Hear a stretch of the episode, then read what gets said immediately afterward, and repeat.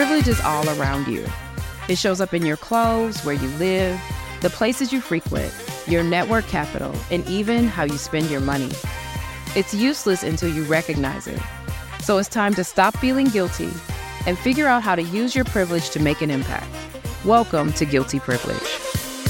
Welcome back to a new episode of Guilty Privilege. My name is Amber Cabral, and today I've had the privilege of talking to Lisa Cunningham, who is a director in digital media and public health, and my dear friend. She's a phenomenal storyteller. You are going to get some nuggets today, y'all. We're going to have a little bit of conversation about the experience of being responsible for telling people's story and the equity in storytelling and why everyone should have access to it. I am so happy you're here. Oh, I am so happy to be here. Listen, I think you might have been the first person to book. of course I was.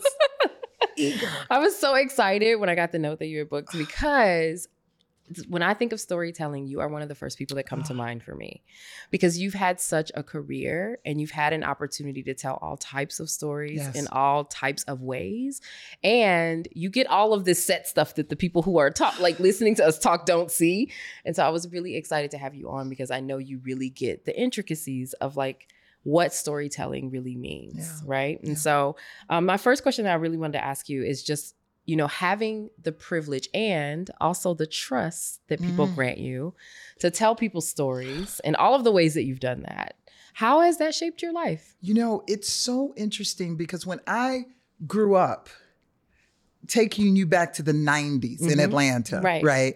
In music video land. Right. We were telling stories. Yes. We were liberating in a sense. Like Mhm. liberating. I remember when we were on TLC sets and they were wearing their hat to the back and the pants down real That's low. right. Okay. That's right. But that was an anthem Yes. that created a culture, right? So that storytelling through that art form was something that I grew up with. Mhm. And then it exploded from there. So over the years, when I started pivoting, Mhm. when I started, as I like to call it, the remix, Yes. right?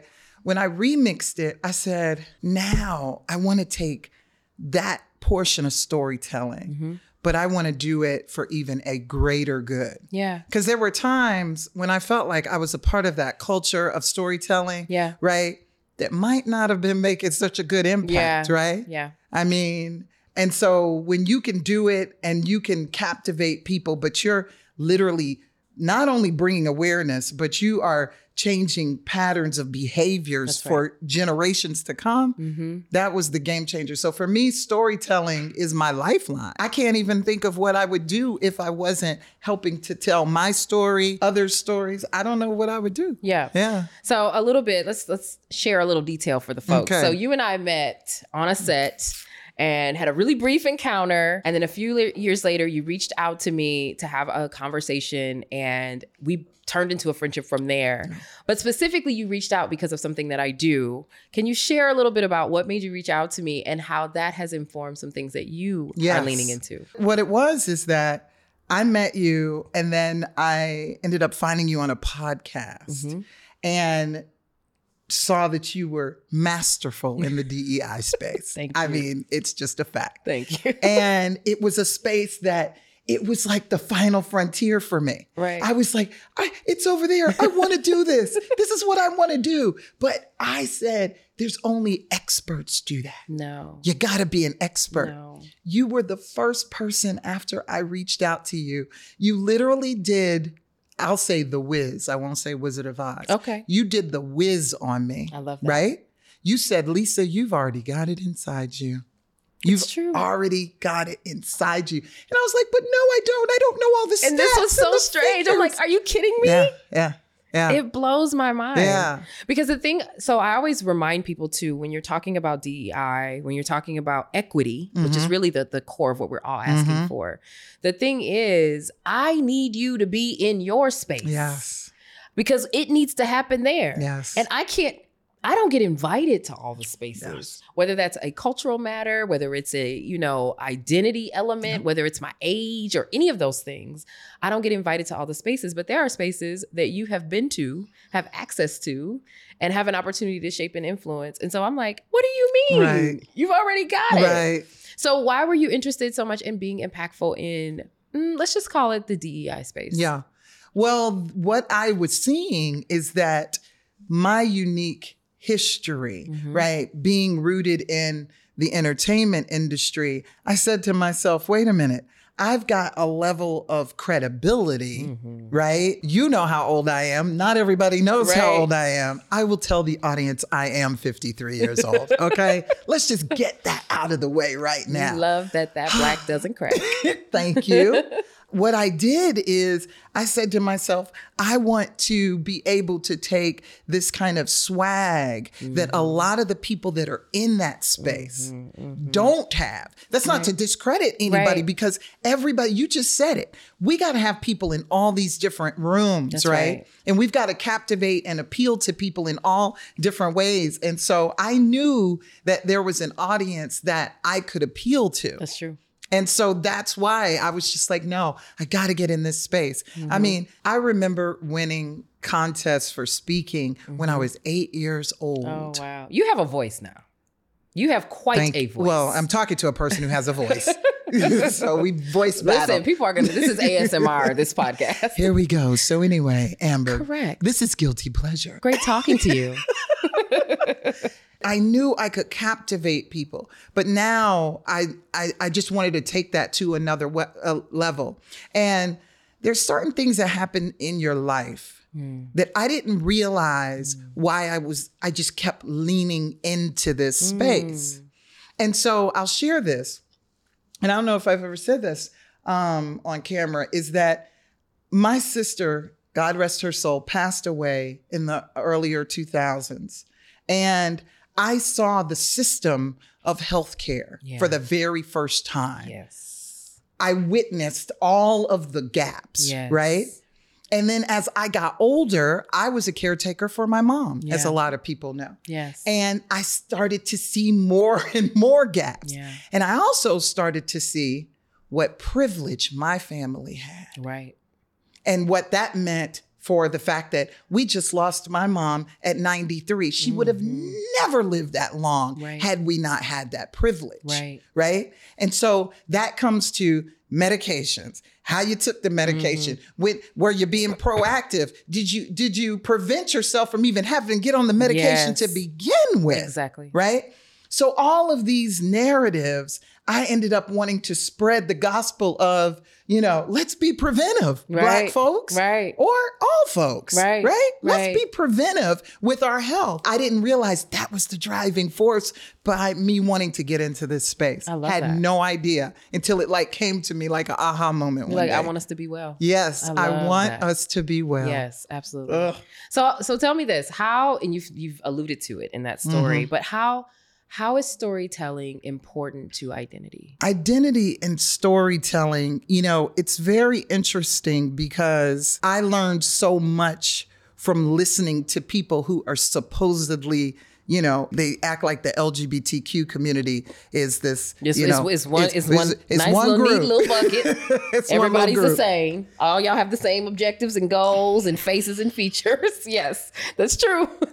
it's very true. And when I tell you how my trans sisters Mm-hmm. have educated me with their storytelling Yes. over the past couple of years, Yes. I had a, we were so excited. We were doing something with the mayor's office and we had brought together some of our trans stakeholders to have a round table. Mm-hmm. And I'm so happy. And I'm going to moderate this wonderful discussion. Right. And it was at City Hall Mm. and we got everybody together. And one woman said to us, you know, there would have been some women that would have been here today, but they couldn't come because they travel with weapons on them for protection mm-hmm. and they wouldn't they wouldn't be able to get through the city hall security. Yeah. When I tell you it gives me chills just knowing that I wouldn't have learned that without storytelling. Right. Had they not shared that with me and it impacted me Right. you know and so that's why identity and storytelling they it- it's a, it's a marriage and we have to allow people to be able to have access to telling stories Yes. i have this phrase it's not mine but i constantly say i don't want to just be preaching to the choir Right. i'm hoping that your audience right now is people some people who don't think like i think Exactly. because Exactly. I want you to hear me. Right. Yeah. Right. And I want to hear you too. Exactly. Yeah. I think also like just thinking about what you were saying about healthcare and equitable access to healthcare, like we need that story. Yes. Like I know, you know, I recently lost my father. And so just not having access to the information Ugh. and then having conversations with doctors after, you know, like there's so much that we don't know around our health Ugh. around the healthcare industry. And I'm a person who worked in health insurance. And so I knew what questions to ask. I knew how to probe. But the stories that we hear, the information we get from those experiences, the the identities of the folks who are carrying cancer or who are carrying just being older. Yes. Right? Yes. Or being a woman in this Yes. particular community or whatever it might be, right? Those are all identity aspects that need a story Yes. so that folks have an opportunity to glean from that information and then go forward and say, okay, well, here's how I can maybe be different.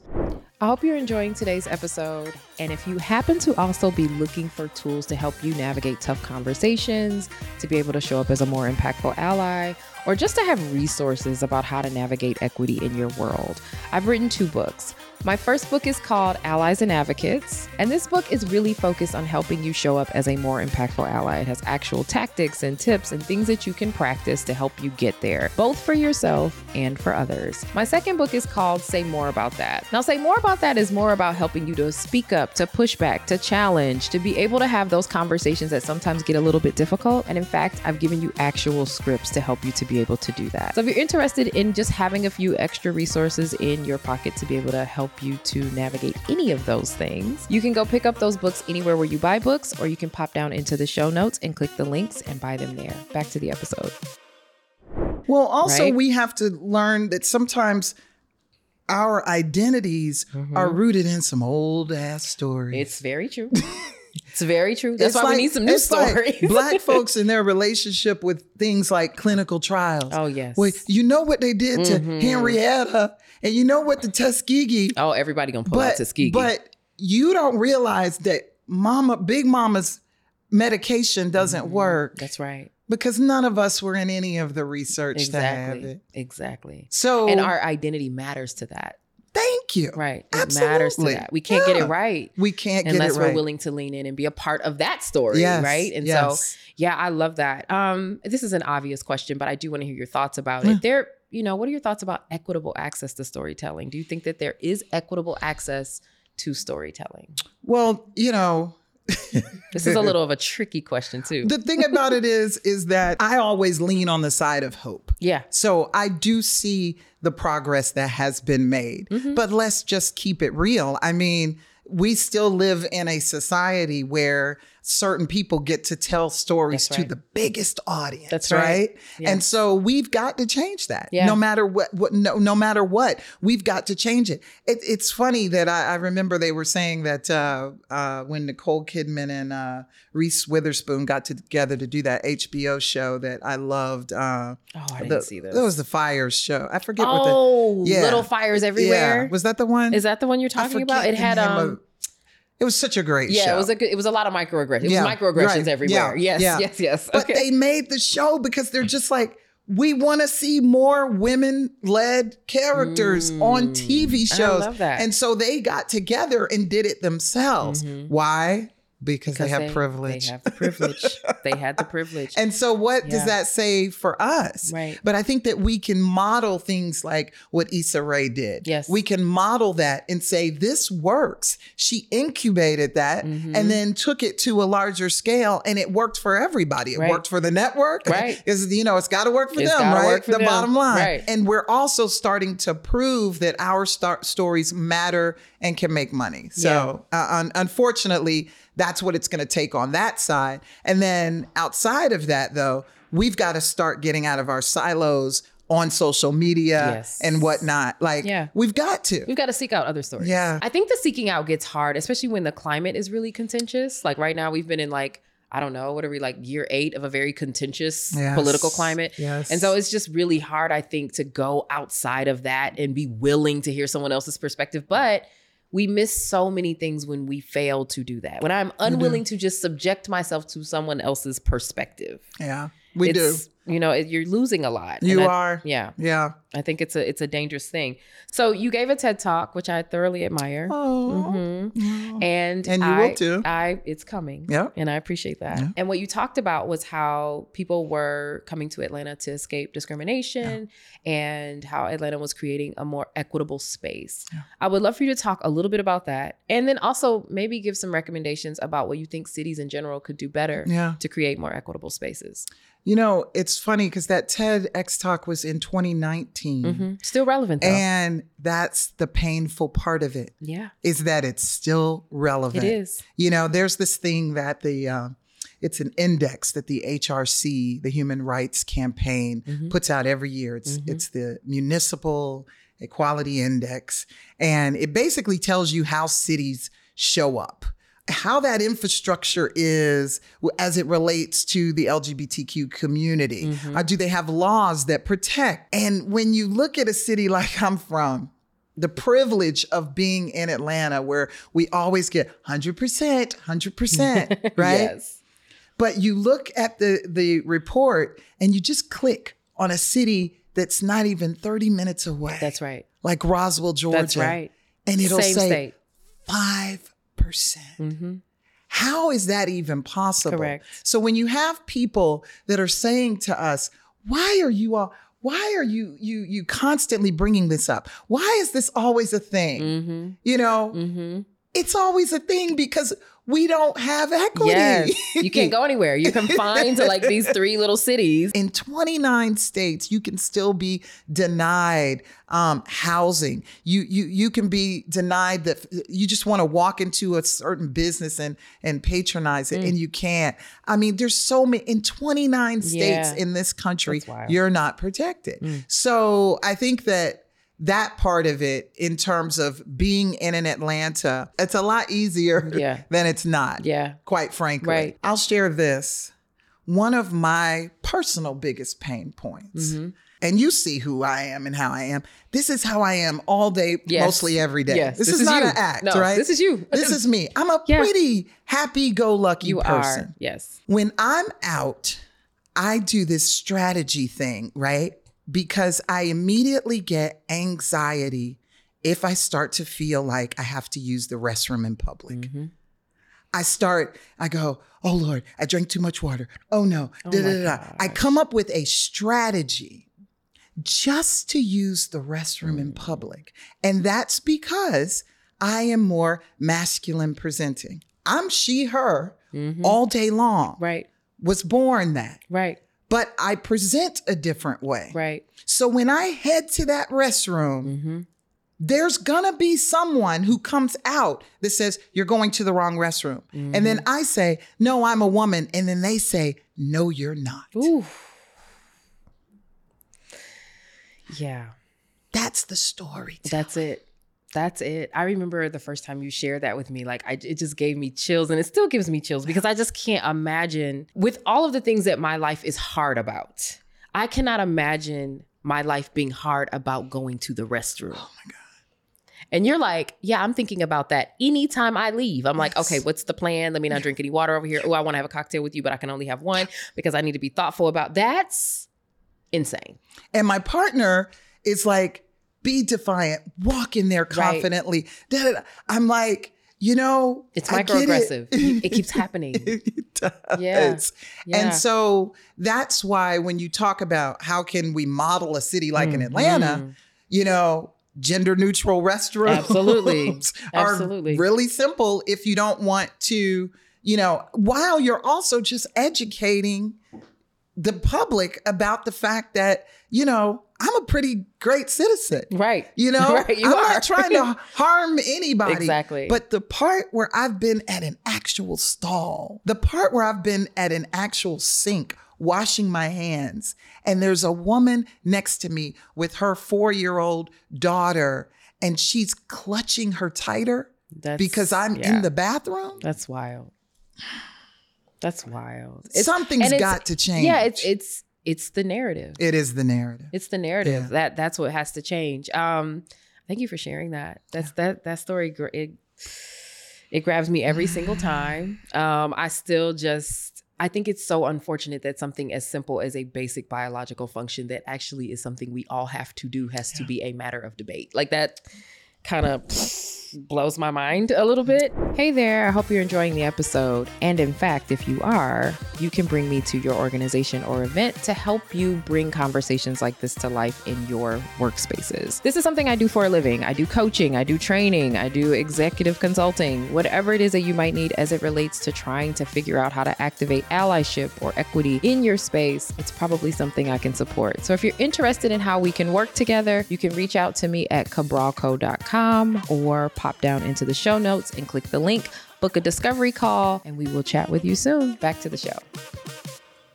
So let me ask you this because we, we've talked about a bit of the hard stuff. Yeah. yeah. Are there any privileges that you think are associated with being a member of the LGBTQ community? And I mean that in the broad way, not Mhm. necessarily the Yeah. little narrow bucket we like to Yeah. tuck all the folks in.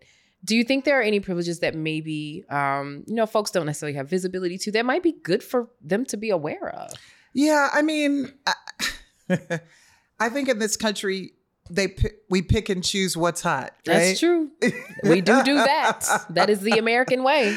So, is there something that is going on with a particular sector right now to where, oh, we gotta get we gotta get more gay women directors, or we gotta Oh, get more, yes. you know what I mean? So, th- Yes. so, so, is there a privilege that comes from that? Mhm. Absolutely. Mhm. The calls that I get are always, oh, we gotta have Lisa in the room. We gotta have, or if Wow. not Lisa, another Lisa Yes. in the room. Right. Gotta be there. Right. And so what that does though is that at least, you know, I remember I, I heard something once where um, Martin Luther King's father, they had invited him to have the the choir come sing at the Gone with the Wind, you know, party and Yeah. everything. And they said, but you, but you're not they're not even allowing us to be properly Mm. there to begin with. But his point was if I'm invited though, right. I'm going to come so that it still is going to bridge the gap. Mm-hmm. And I think that that's a lot of what I see myself doing these days. Yeah. I'm You're in the shaking hands yeah. and bridging the gap. Yeah, you're bridging the gap. well, I mean, that's we do need that. I I don't appreciate I don't appreciate how it must feel to have to be that person. Yeah. There are definitely some spaces in my life where I've felt like I've had to bridge the gap. It's the, you know, likely it's been a place where we had to speak up because you know I'm going to say the Mhm. thing. You're going to say the thing. Okay, I'm going to say it. So I, you know, I do think that that experience is undervalued, but I also think it creates some really powerful stories. It does. Like it, it puts us in a position to talk about the things, Yeah. you know, because Yeah. regardless of what happens to that first few, Right. it is going to be a dialogue and often a dialogue that for some reason or another people have been avoiding. Yeah. And so I, I really do love that part. Yeah. All right. So let me ask you this too. Thinking about allyship, because you know my first book was about allyship. The book that is like the Bible of DEI. Yes. I love that. Thank you. So, when we are thinking about being allies for a particular community, so whether that's the queer community, whether that's allies for Black women, whether that's allies for young people, because we definitely know there's a lot of that with all of the school shootings. Yes. Um, what is something that you think it's super important to keep in mind as you are working to be an ally? What's something that you think everybody should be keeping at the top of their mind? I think you ended it with what is the most important keeping it at the top of your mind. Yes. And because we we get bottled down Mhm. with I just thought about it when I was on my way here today. I've never written to a senator. Wow. Never. I have absolutely written to several senators. I've never done it. yeah. But yet I've been impactful. Mm-hmm. I've rallied. Yeah. I've done so I think we get stuck with this thing of thinking that we've got to show up in this big way. Yes. No. Yes. Just keep equity top of mind yes. in your everyday life. Yeah. So the last time we're in New York City right now, Right. but the last time I was here, I was nominated for a PR Week award. Mm. And I'm at this wonderful gala and I'm sitting up there. And because I was enjoying the environment so much, what did I do? I drank too much. Water. Water. Let me Water. disclaim. Water. water. So I had chugged out too many waters, and all of a sudden I had to use the restroom. So I'm in this wonderful, you know, tux um, type outfit. And I begrudgingly do the green mile to start walking towards the bathroom because I knew that it wasn't like the movie theater. Yeah. This is ball gown looking Right. stuff, like, Right. you know, and Yes. here I'm coming in this.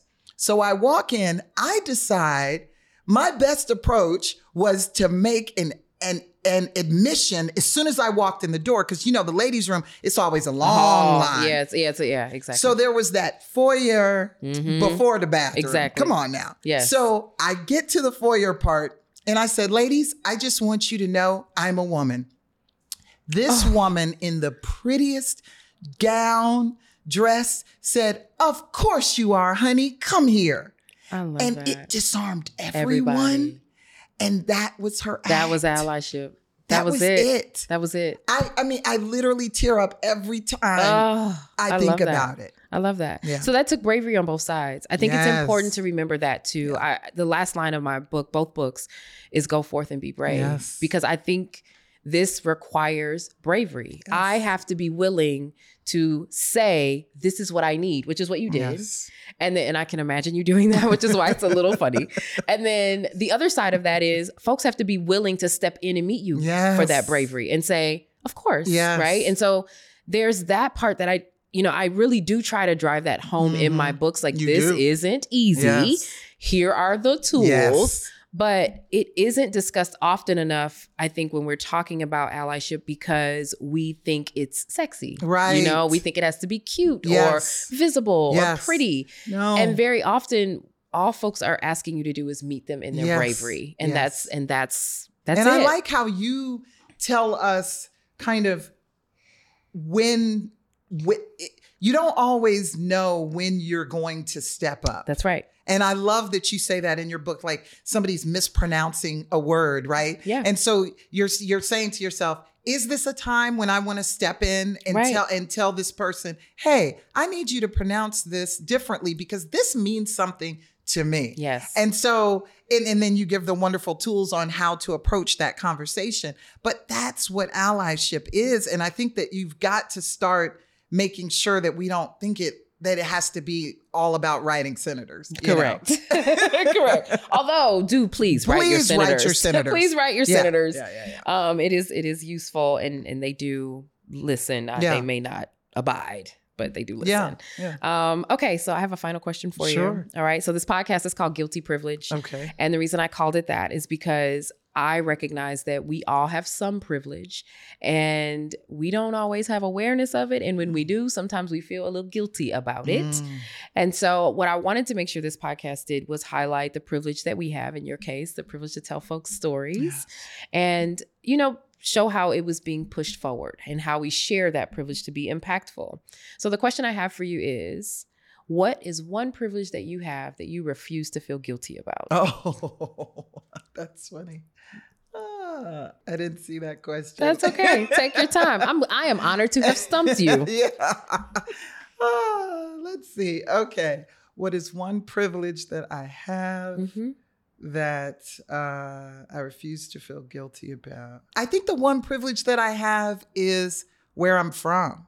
Mm. I really, really do. I'm I'm from the city of Martin Luther King. Yes. You know, there's a phrase that it says Atlanta, the city too busy to hate. You know, Yes. There's a privilege that comes from that. Yeah. So my experience growing up was not like someone's experience in Dothan, Alabama. Oh, for sure. Right? Right. And so, but I don't apologize for it. you shouldn't. I'm happy about it. Yes. And it made me who I am Absolutely. today. And I love that. Yeah. So great having you. Thank this was you. so great. Oh, this was great. I'm so glad I got to see you. This I is am good. too. I am too.